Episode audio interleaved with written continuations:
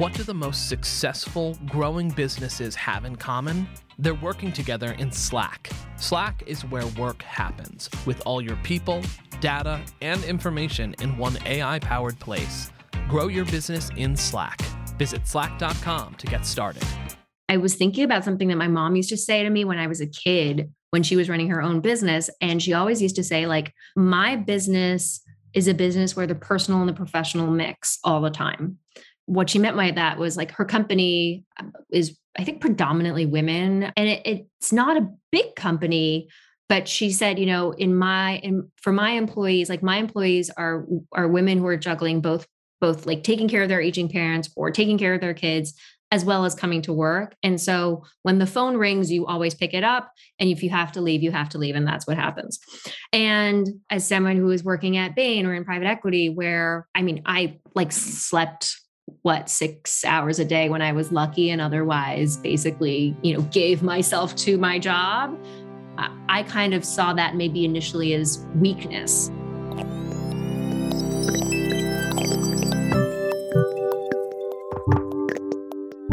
You're listening to What I Know.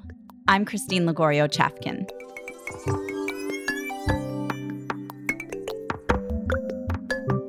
Today's episode Be the Whole Person.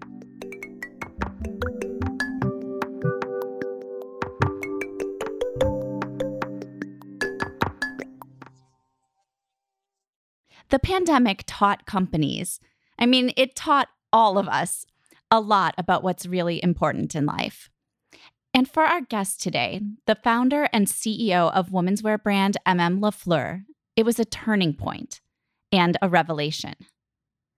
Sarah LaFleur's business started as a solution for working women to dress stylishly and simply in high quality but not quite Bloomingdale's price tag clothing. She'd started her career in high powered management consulting and in private equity.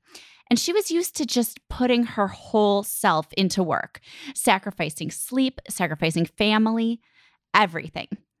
And we all know the stress that goes into starting a company. But it wasn't just the pandemic that affected Sarah this past year. She also began a family.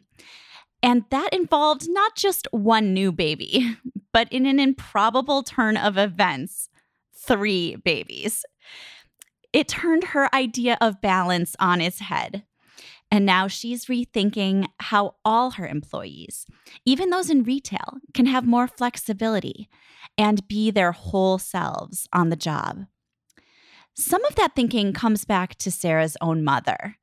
She's the namesake of the business MM LaFleur and the inspiration for so much of what Sarah does the apple didn't fall far from the tree in the sense that my my mom was an entrepreneur and um, she had started her own business i think when i was around seven or eight and she had launched it from our basement um, but she was definitely the unusual one in our family my dad's american my mom's japanese my dad worked for the state department so we were moving around every three to four years to different countries um, we spent a lot of time in japan though and on my mother's side of the family it felt like everyone was a civil servant.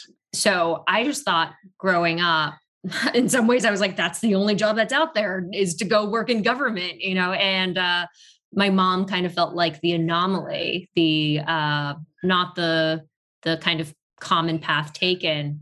So much so that I think in high school, I thought I wanted to go be a relief worker at a refugee camp. And I actually did spend some time working in a refugee camp in college. And I did dabble in the nonprofit sector. Uh, a little bit, uh, both working in city government and for a nonprofit in South Africa.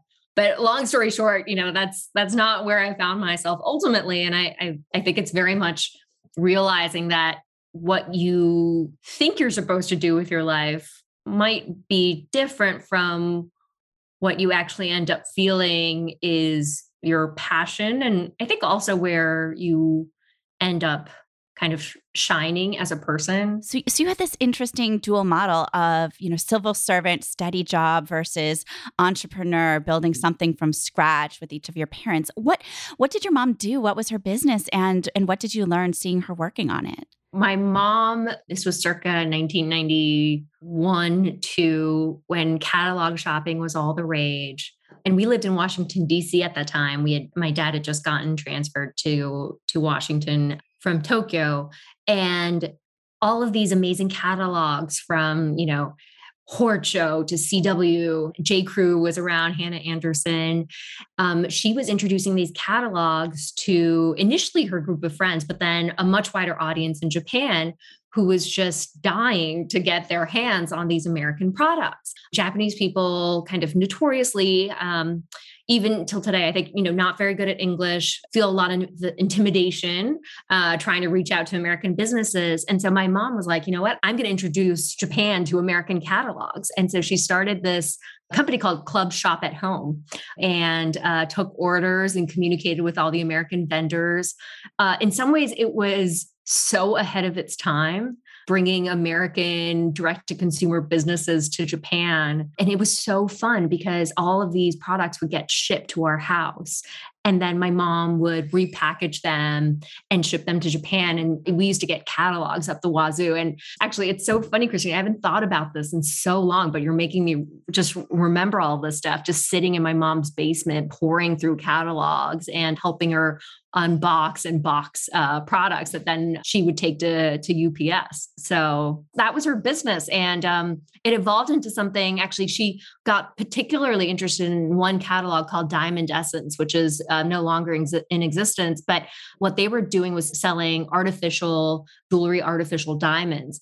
And she thought this was a really unusual niche market, and, and it still is. And I think now we're all talking about ethical diamonds and ethical sourcing of jewelry, but it was a really, really novel concept back then. And so she honed in on that and ended up making that her main business, which is actually still the business that she runs today. Wow, interesting. And I could see how uh, shipping tiny di- diamonds is a lot easier than than shipping large other catalog goods. I mean, it's such a good point. I mean, I think about how hard supply chain is for my business, shipping domestically and returns and exchanges and all of that. And yes, you're right. I think it was a, a fairly complicated supply chain operation. Uh, right coming out of our basement. That's amazing, and I can see how how that um, helped educate you in in clothing and in shipping and in so many different things. But but tell me, you had um, not a, a totally straight path to entrepreneurship after that point. You you went to Harvard, and then you had sort of a small multitude of other careers. Isn't that right? That's really true. And uh, my twenties, I I mean, there were a lot of sleepless nights. I think trying to figure out what my calling was. It sounds a little over the top when you say calling, almost like something religious, but I think I really felt that way. You know, I was, um, my family, I think, was very career focused. They still are. I think for me, trying to find something that I really could give my all to felt like this really important thing to for me to accomplish. So initially, I thought I would go work for the United Nations, the High Commissioner for Refugees. Um, that's the UN agency that oversees refugee relief work or refugee coordination, I should say, setting policies, whatnot. And then I thought eventually, actually, I want to be the person on the ground. Um, so I explored that a bit. You know, it was interesting. I felt very, I think, powerless in even the small moments that I got to dab uh, in these careers. I think particularly, I think being in the refugee camp, um, you know, at the age of 21, uh, I think really just feeling the powerlessness of it all. It was a refugee camp, I think that had about 65,000 people from Angola, DRC, uh, Rwanda, a lot of people fleeing civil wars. It was a really dire place to get hands on training uh, about what it would be like to work in this sector. And I found the work to be so essential. I almost felt like what I'm doing here doesn't even amount to a drop in the bucket. Like the problem is so vast, and I don't even have like the first inkling of how I can actually make some sort of change. And I think, if anything, you know, it just for me, it if I had to point to like one big life changing experience, it would have definitely been the time I spent there. I think it put a lot of things in perspective for me. I talk about having won the sperm lottery. I real I really have. I got to, you know, be born to like the two most powerful countries in, in the world. So it just made me really think differently, I think, about what I want in my life's work to be. I still know that that's eventually, I think, the contribution that I want to make in my life. But I think you have to combine so much of what you want the meaning of your career to be with, I think, your strengths. I knew kind of from the very beginning, okay, I like I'm someone who likes to see immediate impact. I like to see change. I'm an impatient person. And I think the skills that are truly necessary to be successful in that sector in, in really like any sector but especially in the nonprofit sector and the relief sector i felt like those weren't things that came naturally to me and so I, you know, I, I looked elsewhere where I guess is the short of it. I, I started exploring other things. Yeah. Yeah. So you went to um, a, couple places that some people might consider the total opposite of the the sort of nonprofit and relief work. Uh, Bain and uh, then private equity. Is that right? Yeah, you know, Bain was so. It's so funny you say that because yes, in retrospect, I realize it is the polar opposite. At the time, you know, when I was coming out of college and I was trying to decide whether I would go back to the camp or whether I would, you know, take another job. I think so much of it was like, A, there was the, all of these banks and consulting firms were co- coming on campus and doing their, their pitch and, you know, inviting us to all these like fancy cocktail parties. And so you went, let, let me just break it and say you went to Harvard, right? Yeah, yeah, yeah. I did. Yeah. Okay. Yes. My friends who had done internships at these prestigious banks would come back with like these huge signing bonuses in like figures, figures that I'd never seen before. Um, and it was kind of crazy to see that okay just by signing a check uh, signing a contract saying that you were going to come back in the fall you could receive a, a check right and uh and I think when I met someone actually at Bain, this was someone who actually was interested in international development and was going is wanting to go into international development. And she said, you know, I think of this as the best training ground for me. I never thought of going to Bain as a as a training ground for something else, but very much I think um, took her word for it ended up getting a job there. And so I started, I think, and that was, uh, I took, I ended up taking a, a year in between college and Bain. I I went to France and worked as a, a tour guide, I should say a, a, bike tour guide. I was born in Paris. And so part of it was like I, I, actually wanted to like understand what my birth country was about. But after that, I, I came back to New York and started my job there. Uh, and I spent basically three years uh, at Bain. Wow. Okay. And so so that is a, a, a path to entrepreneurship we see sometimes, which is the the Harvard to Bain to starting a company. There were more things in between, but let's fast forward a couple years here. Um, you in the meantime, you were rejected from business school, you worked in private equity, and then you decided to start MM LaFleur. Tell me about the uh, origin of the company and the idea. Sure. You know, it's funny you talking about my mom in the entrepreneurship context, but I really do think of the biggest impact that my mom had in, I think, starting MM was that, you know, every morning she would get up and uh, she she'd be in her PJs for a good portion of the morning, but then she would do her her Superman costume change. You know, she would, um, and I loved watching her get dressed. I loved watching her pick out her outfits and then pick out the the earrings and the and the jewelry to go with it, and then put on makeup, and then she'd go out the door. And I was like, wow, you know, I just my in my five year old girl's mind, I was like, there could have been nothing more inspirational.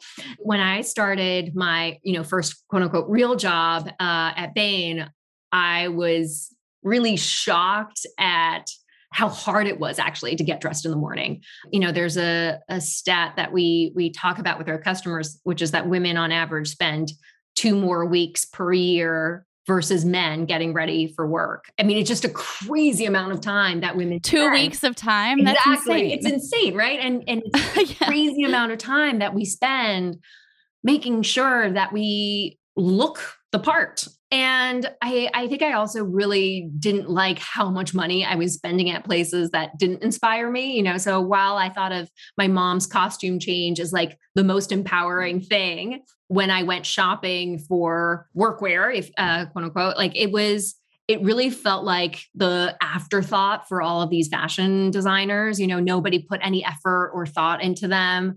I felt like I was paying a lot of money for fabric that wouldn't hold up, for, you know, fit that wasn't great, styles that really felt outdated. Uh, and so that was kind of the aha moment. A lot of also what I used to think about was how much money I was spending on dry cleaning. I had a, a dress that I had splurged on that I had loved. I think it cost me, you know, 300 and something dollars. And I wore it all the time, uh, but it was dry clean only. So I would pay for dry cleaning. And I calculated that after five years of owning it, I had roughly spent a thousand dollars just on taking care of that dress, which again was just so crazy to me. I mean, dry cleaning is is uh, I think famously sexist. You know, uh, women have to pay a lot more to get their pieces cleaned, even though um, the amount of fabric you're cleaning is actually less than, for example, men's shirting. Yeah, and bad for the environment, not to mention. totally, and bad for the environment. So I think that's where a lot of the kind of wow, like, why isn't there something better out there? That feeling was percolating, you know, basically throughout my time working in the in the professional sector. But i never actually thought i would go and do something about it. I just remember saying to people someone should do something about this. And and i think you know were it not for kind of leaving my job in private equity in somewhat of a distraught state not knowing what it was that i was going to do next i probably would have never started it. Yeah fascinating. I mean breaking into uh, clothing and making building a brand is just a notoriously difficult thing to do. How did you set about doing it? Did you have a game plan when you started? Did you have mentors? Did you have an inspiration aside from just your mom? Well, I had a I had a PowerPoint deck, which is really best. that's like as a management consultant, I was like, I know how to do two things well, and that's make PowerPoint decks and uh, Excel spreadsheets. So I was like, I got those two things down. But no, I really did not have any mentors when I started, and so it was just a lot of random connections. You know, my mom connected me to a friend of a friend who happened to own a garment factory in India. Actually, one of the probably most pivotal connections for me was um, connecting with a friend of mine from college who had gone to um, textile design who had gone on to study textile design and she happened to know someone in the fashion sector and so she connected me with that person who ended up introducing me to a headhunter who ended up introducing me to my co-founder. But you can kind of see the you know the friend of the friend of the friend who led to something. And it's just crazy because new york is I mean, people call it the financial capital of the world, but it's also the, I would say, the fashion capital of the world. The garment district is five blocks south of where I used to work at Bain. And yet I felt like those worlds didn't collide at all. You know, I did not know anybody in fashion. And so I think it was a lot of just putting feelers out there you know seeing if someone would be willing to talk to me. And and how did you build your first the first collection the first or the first pieces that you were you were going to sell? I noticed that um, it's really classic classic looking workwear um, but with with a sort of modern twist there's there's kind of clean lines and almost um, i can almost sense a bit of a japanese aesthetic too in some of the pieces. Is that right? Yeah thank you. Well you know miyako is Japanese. She is born and raised in Kyoto, which is kind of the more, I would say, the artistic capital of Japan. I was not born in Tokyo, but raised in Tokyo. I don't think either of us were very intentional about the Japanese influences. You know, Miyako had had a really illustrious career in fashion, working for Zac Posen and Jason Wu. I think it was only in retrospect that we realized you know where our sensibilities lied and i should say much more her sensibilities maybe than mine because you know she she's the one with the good taste um, but that was really a lot of it rooted in uh, japanese aesthetics i think simple clean lines and things that weren't fussy like you know she doesn't do frills or she she doesn't do anything that actually doesn't serve a purpose. I think she's very clear about that and that i think has been true from day one i would say though like you know what's interesting is i think when we launched the business back in 2013, people were dressing much more traditionally to the office. And so a lot of what she was designing were, you know, dresses that uh, were, were more formal. A lot of our inspiration we were getting from brands like Roland Mouret or Alexander McQueen, um, these like beautifully fitted dresses. But if you go to our site now, I think it will almost wouldn't feel well, it would feel hopefully like the same company, but it would feel like the, the designs have completely evolved because now we're doing things that are much more, I think, looser and comfortable. We're designing the way a lot of women want to dress now, and frankly, sh- you know, should be dressing now to feel comfortable at work. Yeah, I mean, has has the pandemic like killed the sheath dress and the high heels? I mean, what what do you feel about about going forward? And what I mean, uh, let's let's I guess let's take that prediction before actually going back to look at what what happened to your business when the pandemic hit. Um, but what's your prediction in terms of how we dress right now, and and what's going to happen in the workplace, and once we're all back? It's so interesting. Uh, my kind of bet is that that sheath dresses will have a time and place but it's not going to be your Monday through Friday outfit. I actually, for a moment there, um, you know, watching everything unfold during COVID and our dress business was so significantly depressed, I thought, wow, I wonder if like that's the end of dresses. But um, actually, dresses picked up nicely with, I would say, the opening post COVID and temperatures rising. Um, and it's true. There's in some ways like nothing easier than a dress. It's it continues to be the grown-ups onesie you put it on and you don't have to worry about anything else. So um, i think there's definitely going to be a, a place for dresses going forward. The, the comfort that we almost discovered during covid i think our, our love for the elastic waistbands that's not going away. And i think something that we've actually been doing even pre-covid is how do you make a perfectly tailored professional looking pair of slacks also super comfortable. And so we had been making these elastic waistband pants for a really long time. Um, the Colby joggers, which uh, we called them Colby origami suiting pants prior to the pandemic. Um, we repositioned them to Colby joggers during the pandemic, and they continued to sell. Actually, initially the, those pants, uh, the sales dropped immediately when COVID hit, and then when we changed the name to Colby joggers, they picked up again, uh, and and actually became 8x of what it was during that initial phase after COVID. And so um, now, I mean, they continue to be one of our best selling pants. And I think this idea of women, you do not have to kind of suffocate yourselves in the office to look professional. I think that I hope is a trend that's going to continue. We were seeing this trend even before COVID. We were specifically designing a line that we called Power Casual. When we talk about business formality, there's business formal, which is, you know, a suiting, business casual, which could be a skirt with a button down or a dress.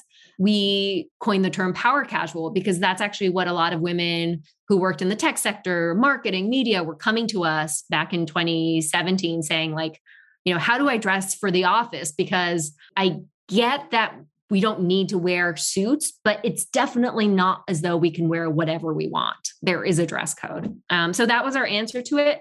And I do think that's going to become a much bigger part of everyone's dressing going forward. Yeah, yeah. People are looking for like interesting stuff that also is comfy, right? Um, so, so to do that going forward, I can I can see that's um, a different challenge, and I I love that you mentioned just changing the name of something to reflect a, ca- more casual nature during the pandemic. Um, seemed to seem to help sales, but t- let's talk about uh, early 2020. Um, where was the business at before the pandemic hit? How had it grown over the past few years? Literally the week before the pandemic, we had had one of our best retail days. As in, so we had around I think eight stores pre-pandemic we knew that COVID was happening because we saw our supply chain impacted. You know, we have suppliers, our, a lot of our fabrics are from Italy. Um, we've got factory partners over in uh, Japan and in China. And so we we saw what was happening overseas, but I think hindsight's 2020, but we were just kind of thinking this would be like the cholera out- outbreak that happened a few years ago. This is something that won't cross borders, uh, which could have couldn't have been further from the truth.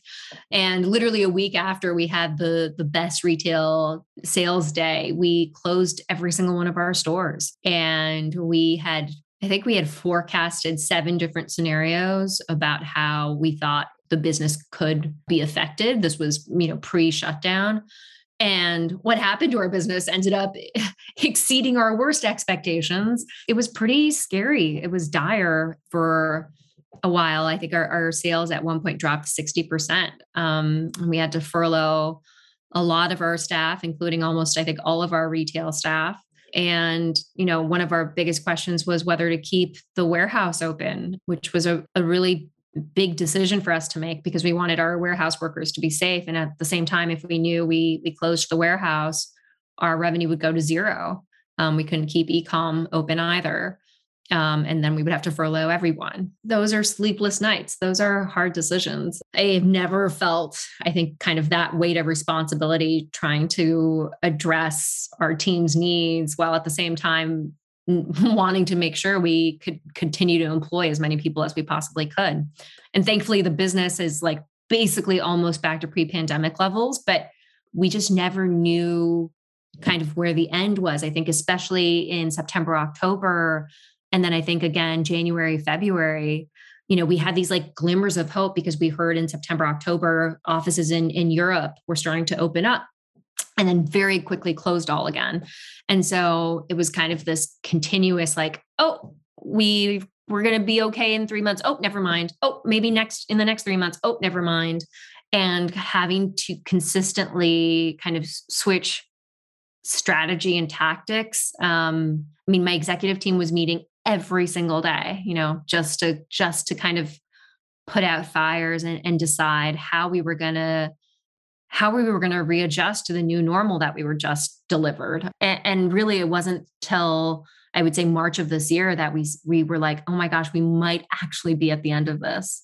And thankfully, business has started to pick up significantly. We're we're almost back to where we were, but it was a year of of a lot of sleepless nights. I will say that. Yeah, yeah, absolutely. How many employees were you up to um, pre-pandemic, and then did you end up closing the warehouse? Did you end up making rash, like big, big decisions? Not necessarily rash, but big decisions about staffing or how to manage you know were those stores going to close long term or were they going to reopen someday. So we did end up having to furlough i think most of our retail employees. We kept one store open. We kept washington d.c well we reopened that in the fall i think. So our store is two blocks from the white house and i think with the new administration not we thought we would see some foot traffic and some activity there and then, of course, you know, the riots happened, the insurrection happened in January, February. And I think we boarded up that store, including the riots that happened in post George Floyd's murder in June, July. I think we boarded up and unboarded that store maybe four oh times. Oh my God. I mean, it was it was wild. It was in some ways an interesting store to keep open. You know, we never thought there would be such violence in DC, especially January, February. And so that was challenging. I very much continue to believe in retail. In fact, like I want to go and open more stores because I think we can talk more about marketing, but the digital marketing space is just getting more expensive, more competitive. I mean, this has been true from 2016, but I think the, the key with retail is, or I'm, I should say, the key with marketing is you always want to be investing in channels where other players aren't. It's too expensive. You can't break through. I think retail, especially now when people have become very shy about it, I shouldn't say people, but the industry generally is, has become very shy about opening up storefronts. You know, we actually think that that is going to be an important part of our strategy as we start to build back uh, our business.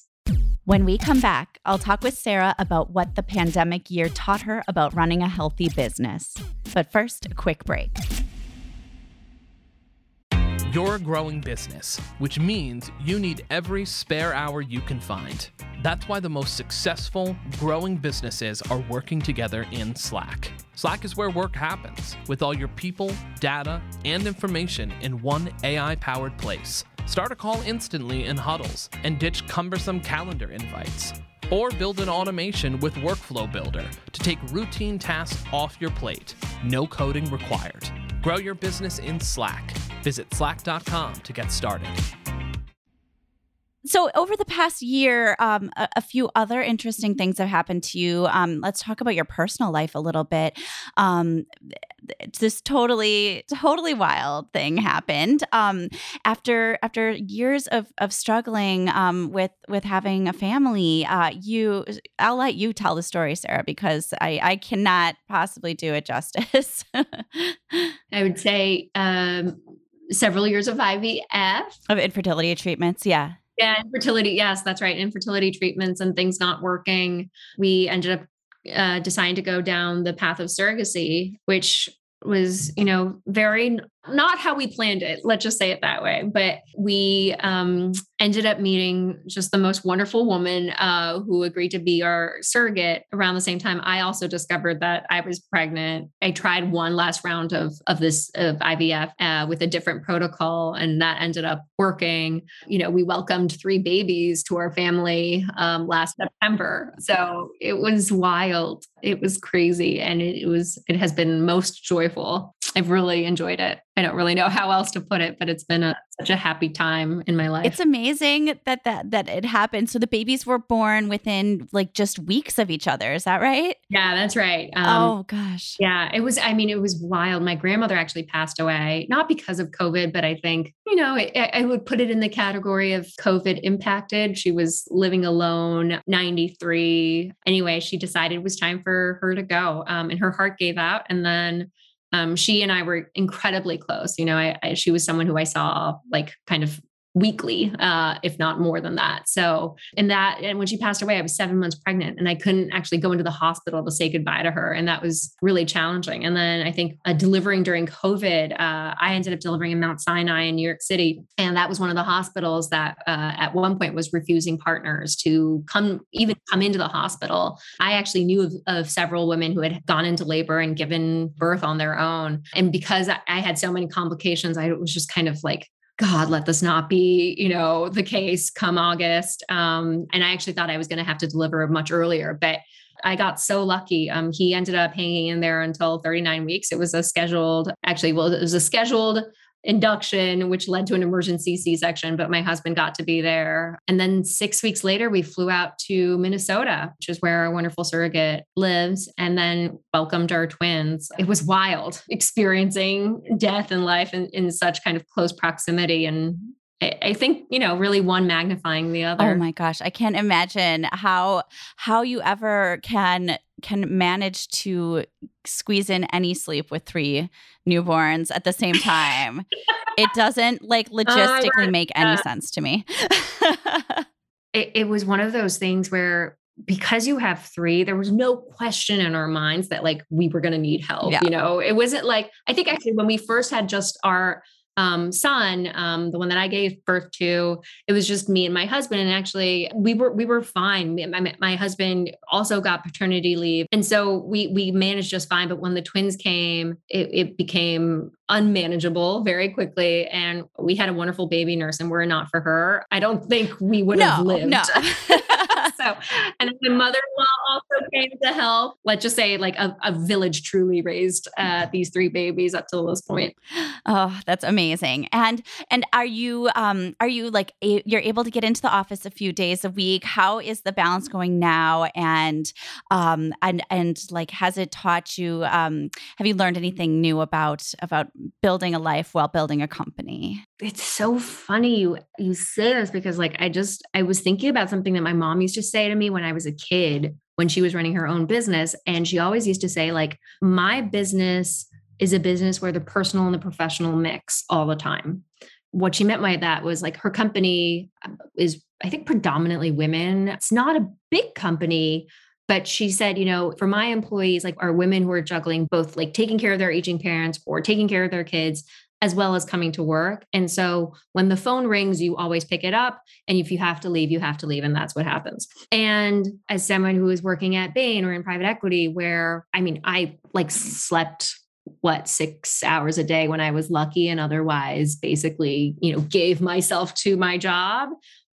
I kind of saw that maybe initially as weakness, you know, as like, well, how are you ever supposed to grow a company if your personal life is constantly kind of interfering? Even that word interfering is is the wrong word to use. But I see now that my mom was in fact right all along. And I think once again, ahead of her time, what COVID has taught me is, you know, we we talk about making accommodations for women so that they can do both, but maybe it's really the men who should actually be engaging more in their family life and that's actually the better way to live to be able to be our whole the whole person you know so you're not you're not owned by your job from 9 a.m to 5 p.m because like that's not how babies work. They cry whenever they want to cry.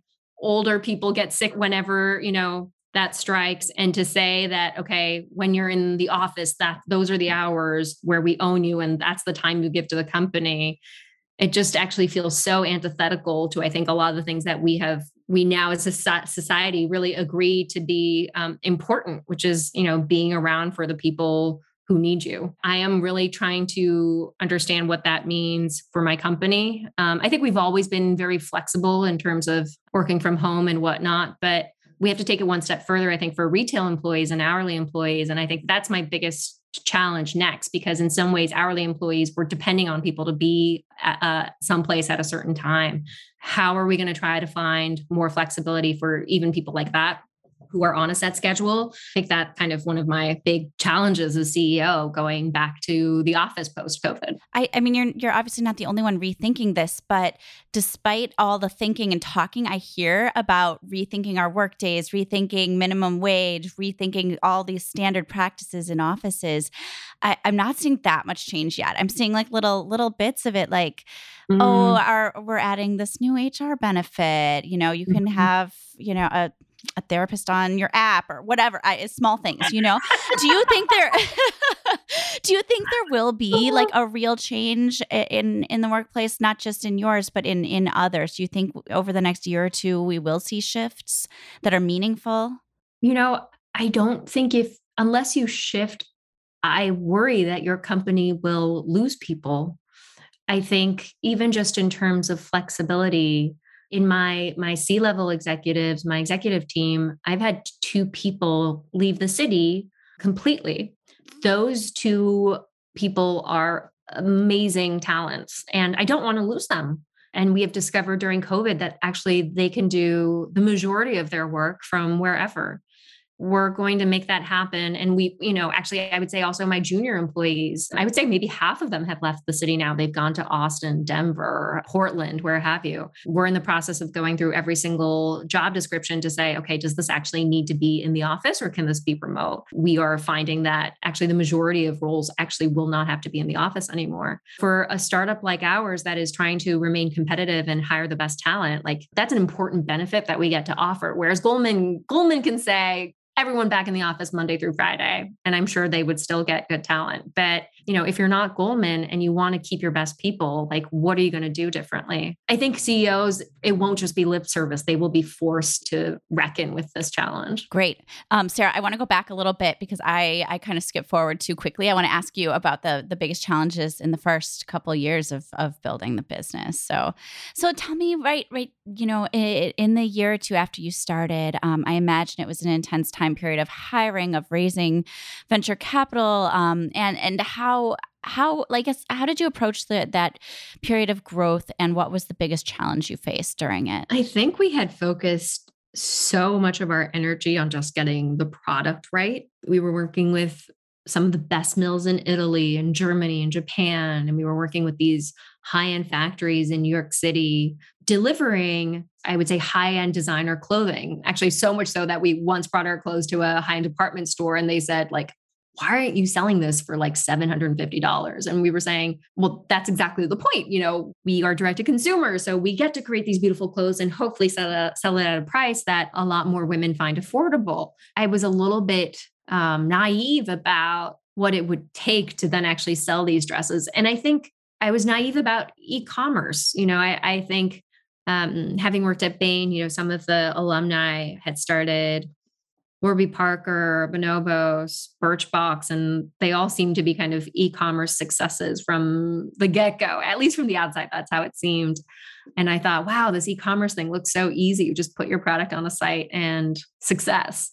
And you know, it was anything but. I think it was really, really challenging to communicate the quality and the fabric and the, the construction of our, our clothing online. You know, online, you can make anything look good online. You know, you can make a $15 dress look beautiful with the right lighting, the right model, the right makeup, the right photographer. People came to our site and they just like didn't get it. And it wasn't until we launched what we then called the Bento program, which we actually no longer have. But we launched this program in a moment of desperation when we were sitting under a mountain of dresses of inventory, uh, which is like every retailer's nightmare, not knowing how to move them. And we ended up reaching out to our, our small group of existing customers saying, hey, if we send you a box of our clothes, you know, we'll we'll pick them for you, but we'll send them to you and keep whatever you like, return whatever you don't like.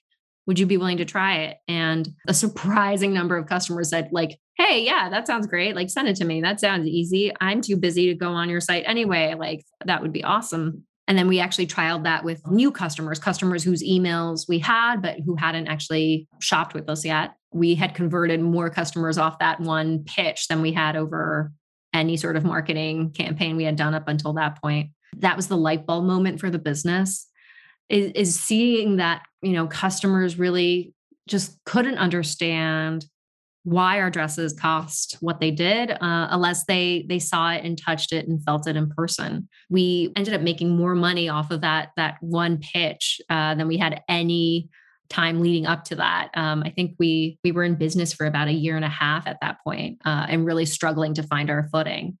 And it was really after we found Bento that the business just took off. You know, we went from I think like three hundred thousand to 1 million to 8 million to 30 to 60 you know it was just like kind of rocket ship growth that everyone talks about.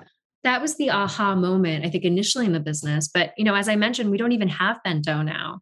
Yeah so you've you've pivoted the the kind of model a couple of times in terms of the model of sales um that bento box i remember seeing it and thinking oh another online box thing. You know, there were so many subscriptions, but it, it wasn't really a subscription model. Um, it was just sort of putting you in that realm and in that trend for a moment. Um, is is there? Um, do you have anything like that now, or is it strict e-commerce? Um, you know, on your site now? No, actually, you know, we're we're seeing this moment kind of again at, with our virtual styling appointments. So I think part of the the proposition with MM is obviously it's the clothing is beautiful and practical, well made, but I think our stylists have always been a huge part of that. So even in the bento service, you know, a lot of the times our stylists were recommending products to our customers because women would come to us saying like I have a conference, I have no idea what to wear, or I just had a new baby and my body type's totally different. Like, help me dress. So much of it was actually holding her hand through this kind of somewhat anxiety inducing time. And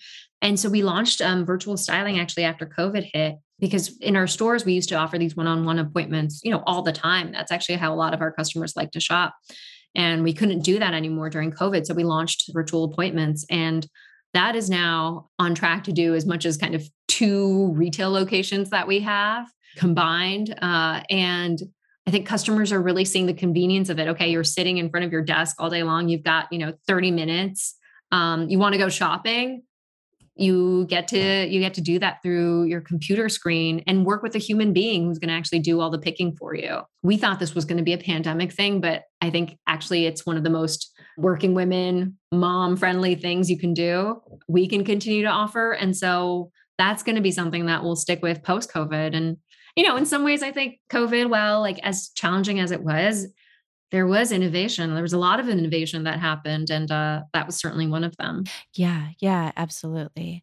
And do you have um, do you have goals for the next couple years? I mean, do you do you think you'll re- you'll be able to get back to having eight stores open and the digital advisors online, and you know, and continue growing? Um, I mean, what's what's your biggest goal for for the future now?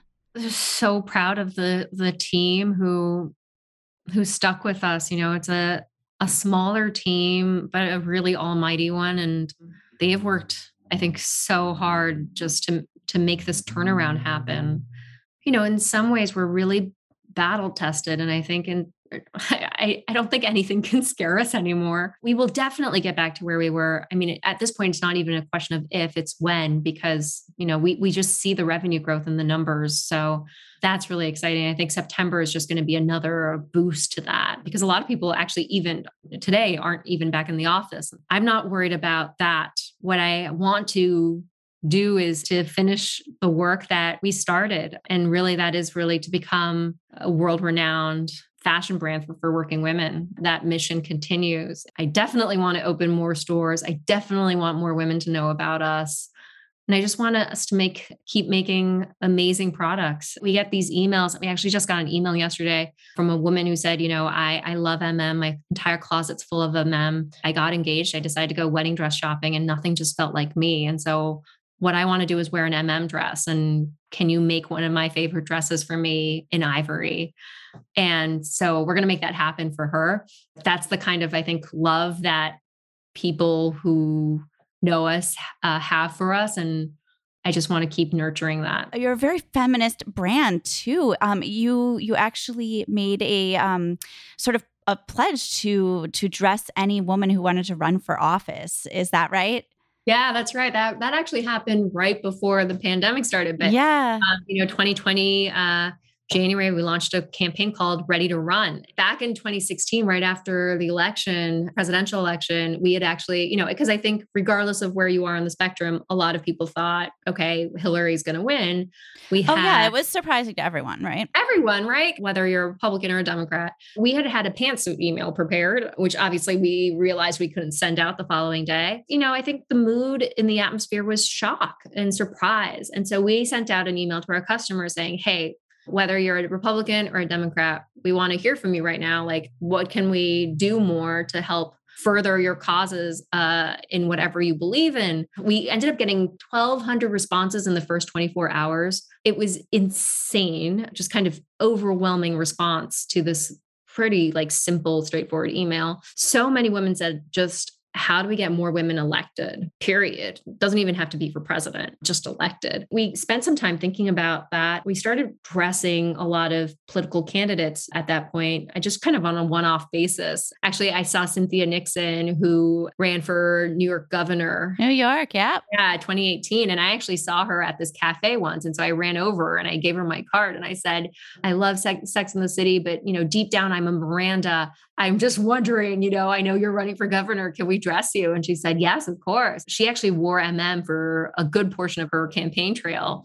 We realized that a lot of our women slowly, slowly but surely were becoming people who worked in in politics. And so when 2020 came around and we actually said, like, what's actually something that we can do something about as opposed to, you know, just kind of paying lip service to wanting to get more women elected, we decided, you know, actually this is something we know how to do well. We know how to dress women in politics. I thought it was going to be a relatively small campaign, but as you said, ended up going totally viral. Uh, outlets in Croatia were writing about it. Hillary Clinton tweeted about it. Alexandria Ocasio Cortez tweeted about it, and she actually she she put it best. I think she said, you know, so much of trying to get elected is getting your constituents to see you in that light, to see you in the role of representing them and clothing plays such an important role in that whether we like it or not while we never purport to actually um, be able to change i think the to female representation I, i'm hoping that we made it easier for a few women and we definitely heard from a lot of women who were saying, you know, I, I never afford clothes like this, so thank you. Or we had woman women who said, I live on the poverty line. I'm the mother of two teenage boys, and I really think it's important for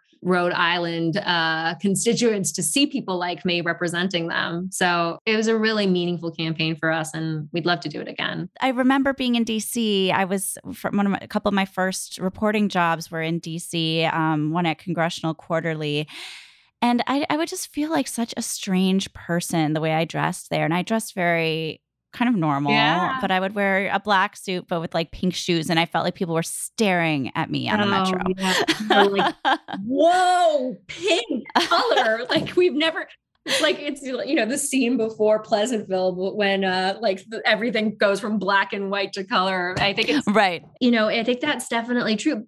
I, although it's also interesting to see, I think slowly, slowly, even the congresswomen are pushing the the envelope. I'm seeing a lot more color. I'm even seeing some sheath dresses, sleeveless sheath dresses. I get that for staffers, journalists who are covering that, the requirements are, are even stricter. I just hope they can feel like themselves even if they're under some sort of guidance. I think that's actually what we do really well is okay, like we get that there's a dress code, but how do we actually make you feel like you're being yourself, that you're not nervously sweating, wondering if you're like dressed appropriately or feeling like a robot? You know, we want you to like be able to bring your best self to the Mhm, office. mhm. And maybe eventually push that dress code to more interesting places. Yeah, for sure. For sure. Well, Sarah, thank you so much for joining me today. Thank you so much, Christine. Thank you so much.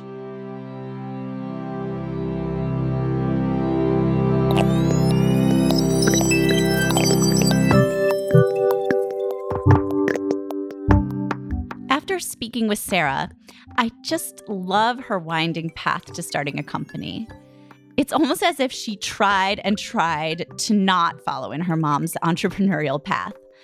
But as a career, it's the one thing that gave her the deep satisfaction she craved, and it fit her personality. The company she named after her mother has given her an expertise in workwear, and it was fascinating to talk to her about how the pandemic has affected the way all of us dress and what's really changing and will still change in the clothing industry. It's been a very challenging year for Sarah and her company, and it's totally remarkable that she went through the very life altering birth of three babies at home, too. That, plus the pandemic, caused Sarah to rethink how people work and how we prioritize things in our lives. How her company can find a truly healthy balance for its workers is one of her top priorities right now. And I think we'll see that across industries. Sarah recalled that her mother said, My business is a business where the personal and the professional mix all of the time. And I really liked Sarah's modern interpretation of that. Allow yourself to be the whole person, whether at home or at work or both. That's something we can all learn from.